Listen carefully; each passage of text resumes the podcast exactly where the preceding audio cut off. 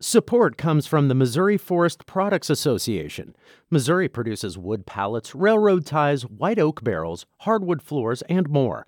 Details on the variety of products made in the state are at choosewood.com. This is St. Louis on the Air from St. Louis Public Radio. I'm Elaine Cha.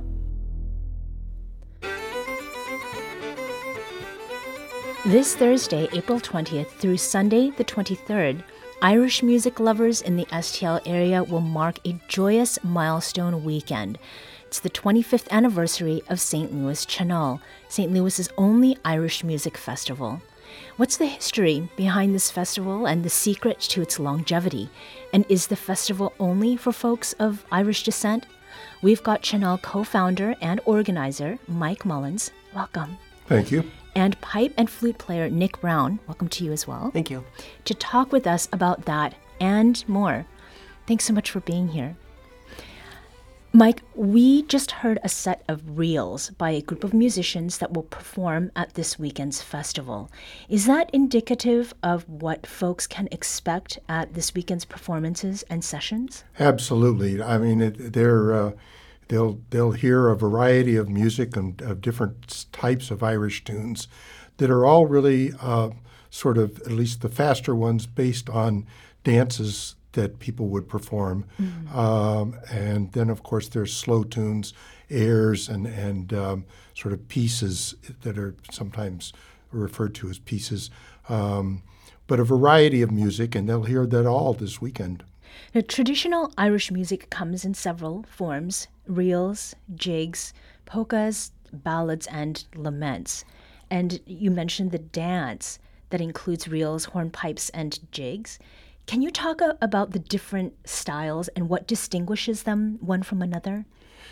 In terms of the dance music, it's it's it's timing and uh, playing a tune that complements the that complements the, um, the, the dance that's being done. Um, there are, are, a number of others that you didn't mention, uh, and some of them are regional. Uh, slides and polkas are found more often down in the southwest part of Ireland in the Sliabh Luachra area, um, whereas up north in the northwest uh, you'll find highlands and flings and uh, schottisches and th- things like that. Uh, the reels and jigs tend to be fairly universal. Uh, there are slip jigs as well, um, and so on. So it's a variety of tunes that were uh, basically developed to accompany dance music or dancers um, in a variety of settings. Okay, so you're really not meant to be still as you're listening to the music. I, if, if you're being still while you're listening to the music, it's a, it's a slow air that's designed to make you want to cry. Okay. now, we've been referring to sessions. Right. What is a session, Mike? Uh, a group of musicians just sitting down and saying, let's have a tune together.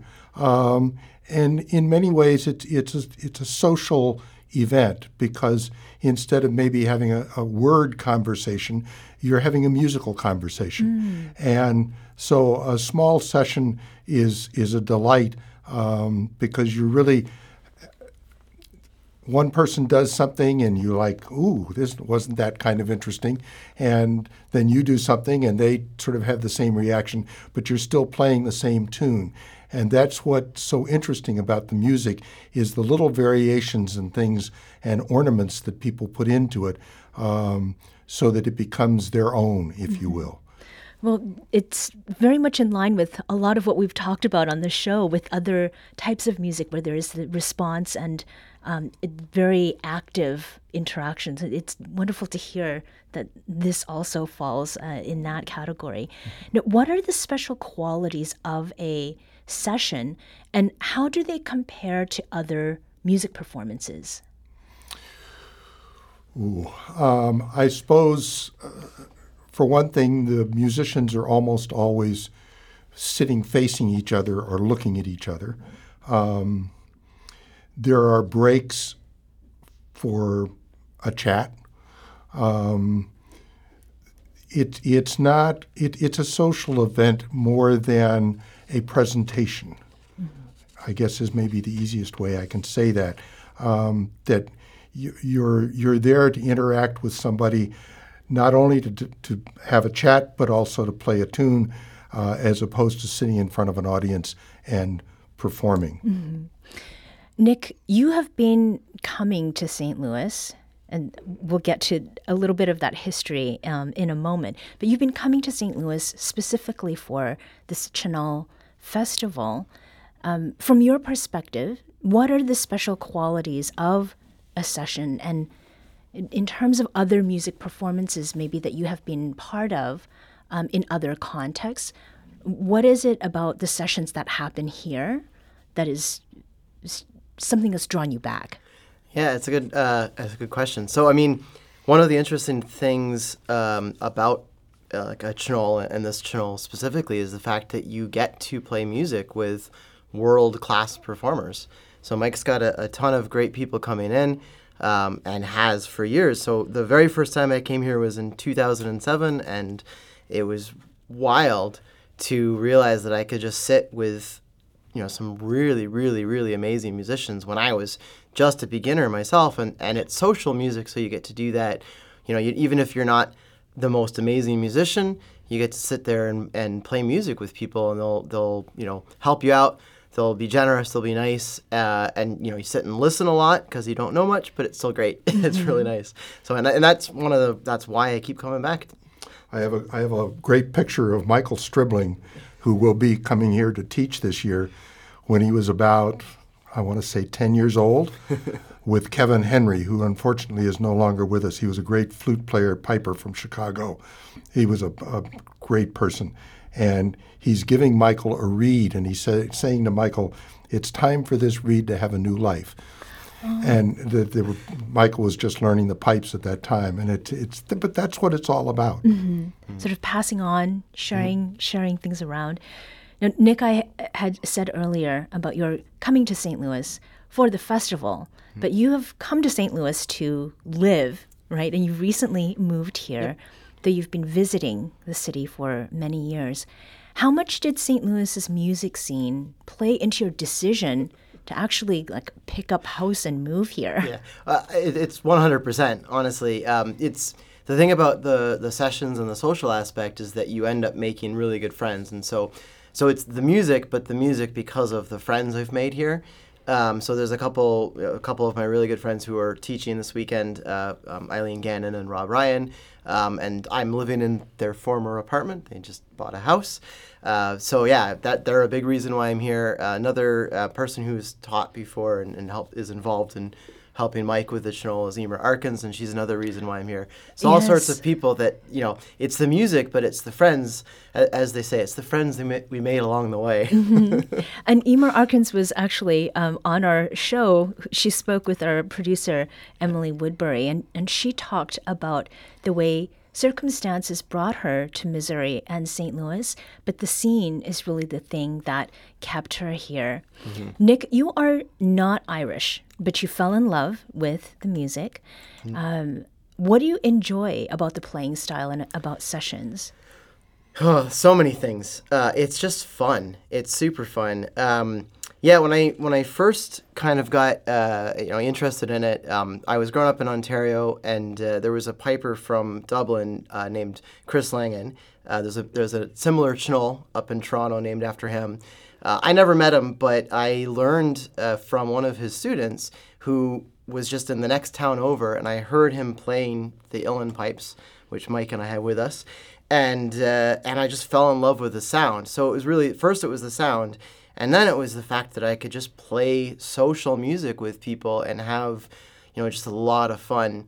Um, there's a great line. Uh, so um, I know this. Uh, somebody who's teaching this weekend, Sean Gavin, his dad, uh, Mick Gavin, said, you know, not everyone, not you know, Johnny, not every little Johnny is going to be first chair violin, but everyone can play in a session. Everyone can have fun in a session. I love that. We need to take a quick break, but when we return, we'll continue this St. Louis on the Air conversation about Tionól, St. Louis's 25 years strong festival celebrating Irish music.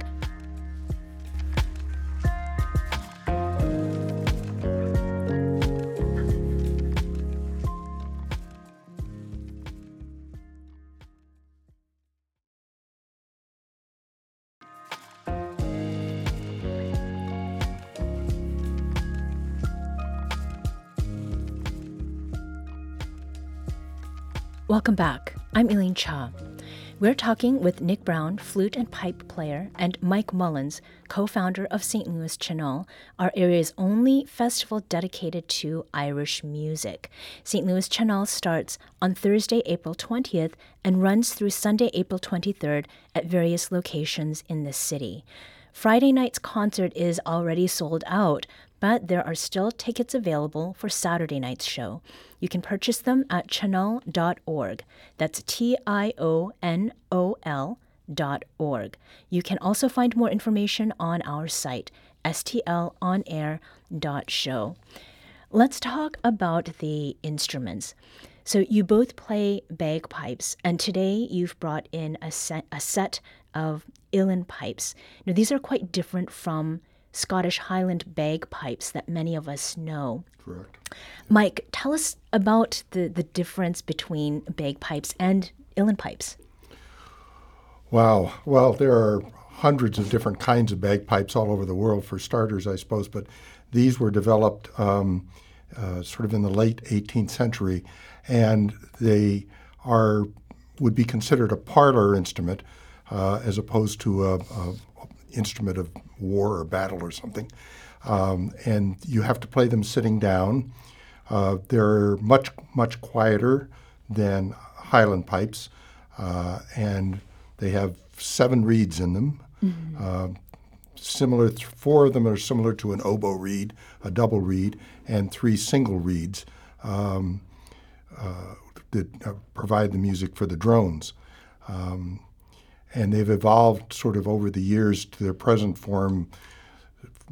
They've been in their present form now for about the last oh, 125 years, something like that.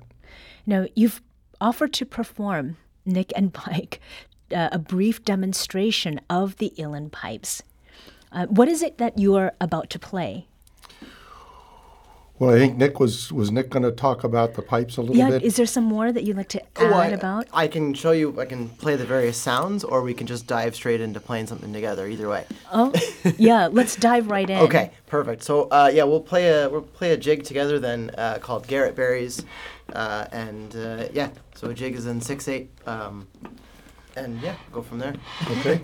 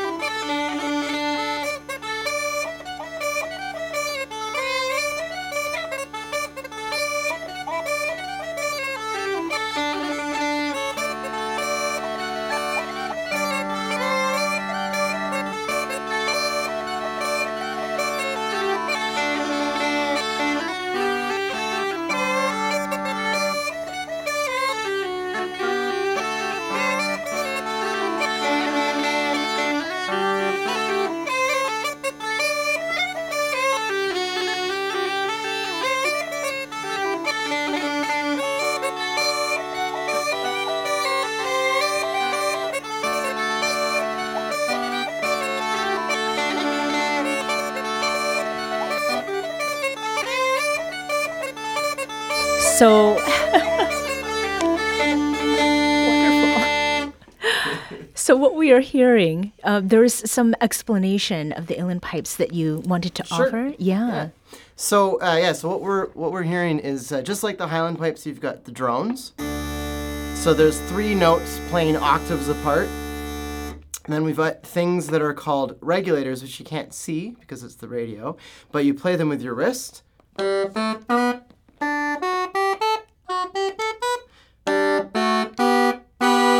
So you can play chords along with it. And then there's the main thing that plays the melody, which is the chanter. So unlike the Highland pipes, there's actually a full two octaves, and it is technically chromatic, although no one ever plays full chromatics on it. Okay, and why is that? because it's tuned to the drones, and so if you tried to play an E major instead of D major, it would sound really bad. Okay. Mike, what does it take to be able to play this instrument well? Lots of practice. Okay. And how does that practice, you know, typically come about? Um, how do people learn?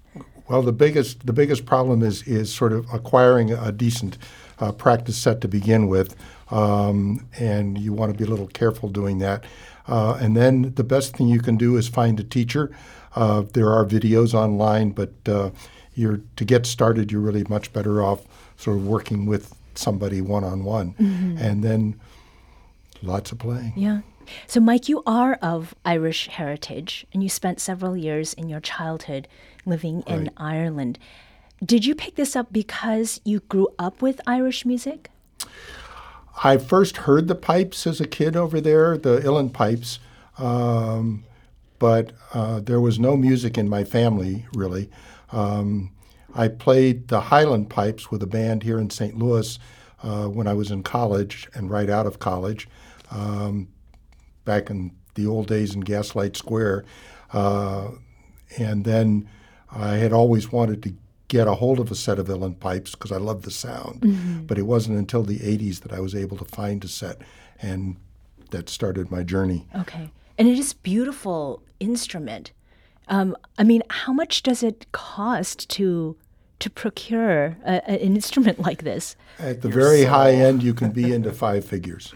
Wow. Okay. And are there certain makers that are, are known? Oh, yes. Okay. And uh, are you holding one of them between the two of you? Yeah, so uh, both Mike and I are playing a set of pipes that was made by two guys, uh, Benedict Koehler and David Quinn. So they're they're both Koehler and Quinn pipes. Um, those are definitely some of the best. Um, uh, I also have a set from Joe Kennedy, who's another great maker, and Mike's got a couple sets. We were talking about this before. Derek Gleason. Uh, so there are some like really really good makers out there, um, and more every day, which is great. Uh, it used to be really really difficult to get them. Even when I first started, you know, uh, almost 20 years ago or just over 20 years ago it's very challenging to find a good maker you mm-hmm. can't get them in a music store you have to find somebody that makes them and wait until they're done uh-huh. so Wow. So, I mean, what would be the, the basic price sort of entry point for this instrument? Well, you can get a practice set for sort of $1,500, $1,800. dollars mm-hmm. Um, and that's just a bag bellows and chanter. Uh, but you want to get it from a good maker because then it can be expanded. You can add the drones, you can add the regulators to that basic set. But a chanter is the heart of the instrument. Now, Mike, this is the 25th year of the festival. Right. And you co founded St. Louis Tionól in 1998. What was St. Louis's Irish music scene like at that time? Uh, not much. Okay. Nothing like it is now. Um, Helen Gannon was running the St. Louis Irish Arts School, but so many of the kids coming out of that would drop out after the, they graduated high school and went off to college. So there wasn't really much going on. There were no sessions going on at the time, uh, and there was music at McGurk's. Now there was good music at McGurk's uh, then. Uh, Joe Burke was there and bringing in some amazing people, and my first pipe teacher, Michael Cooney, was there with Joe at the time. and how has the, the scene, how has it grown and evolved? Uh, it's it's I think been a, a sort of a slow evolution into where it is now. I'd like to think that the Tionól has been helpful to some degree with that, um, but now there are two regular sessions in St. Louis. Um, there's a, a sort of a group of people that are playing music on a regular basis uh, that get together, and so it's much more lively than it was in days gone by. Yeah, And, uh, sure. yeah helen's helen's daughter eileen gannon who i mentioned before is still you know very much involved with the st louis irish arts uh, I think it's one of the best Irish music schools in the country. It's one of the reasons why I'm here because I think they're doing great things. And yeah, there's there's a lot. I think there's a lot of going on in St. Louis that's really cool. And you've been coming to this festival for 15 years. What have you seen change over time? It does seem like there's more music than there used to be. Yeah, I mean, I yeah, it's I get I only get the the Tionól uh, viewpoint.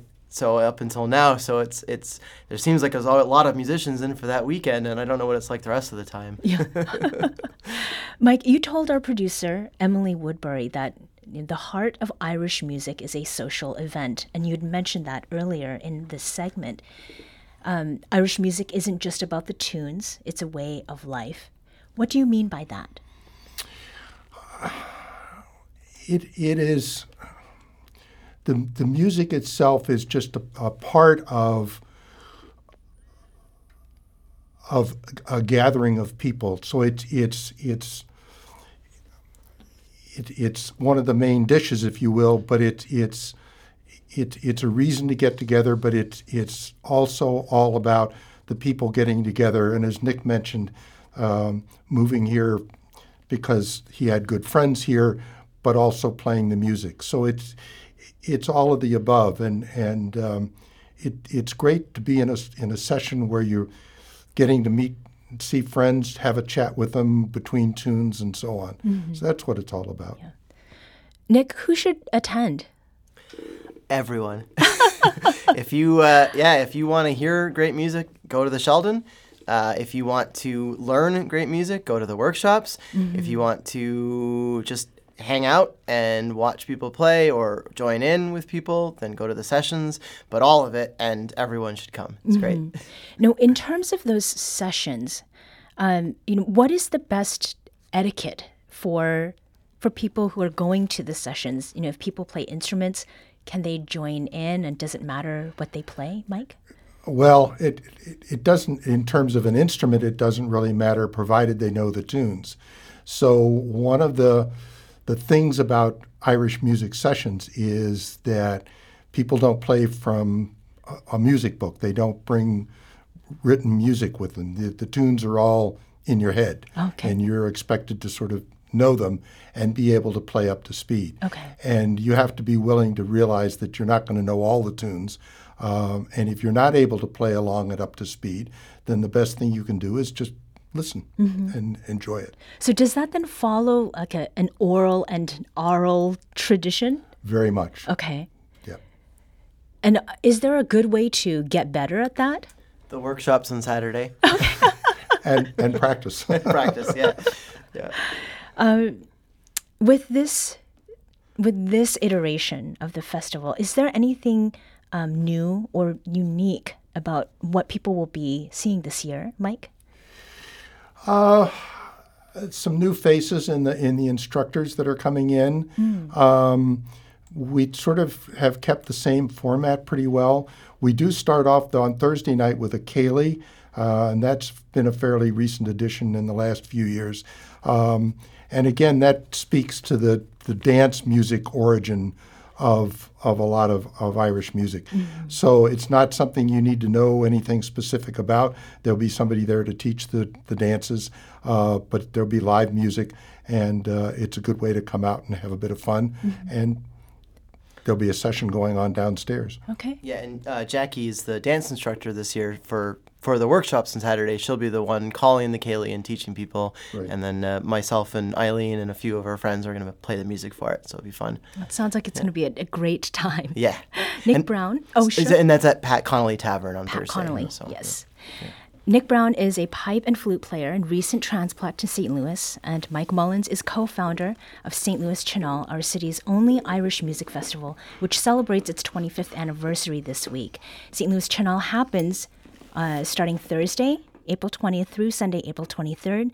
There's still tickets available for Saturday night's show. You can find a link to the festival webpage and tickets on our website, stlonair.show.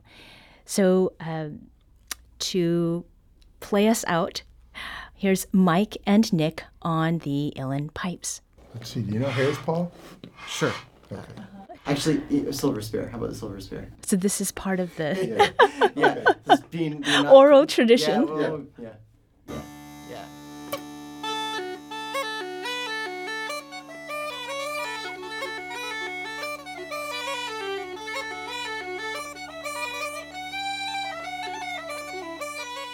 This episode was produced by Emily Woodbury. Audio engineering and podcast design by Aaron Dorr. Our production intern is Avery Rogers. Our executive producer is Alex Heuer. St. Louis on the Air is a production of St. Louis Public Radio. Understanding starts here. Our podcast proudly supports St. Louis artists by using music from Life Creative Group. Do you find yourself regularly listening to episodes of St. Louis on the Air? Suggest us to a friend you think might enjoy our conversations and leave us a review and rating on Apple Podcasts on the App Store. It's the simplest way to help people discover our show. Thank you. St. Louis Public Radio is a member supported service of the University of Missouri St. Louis.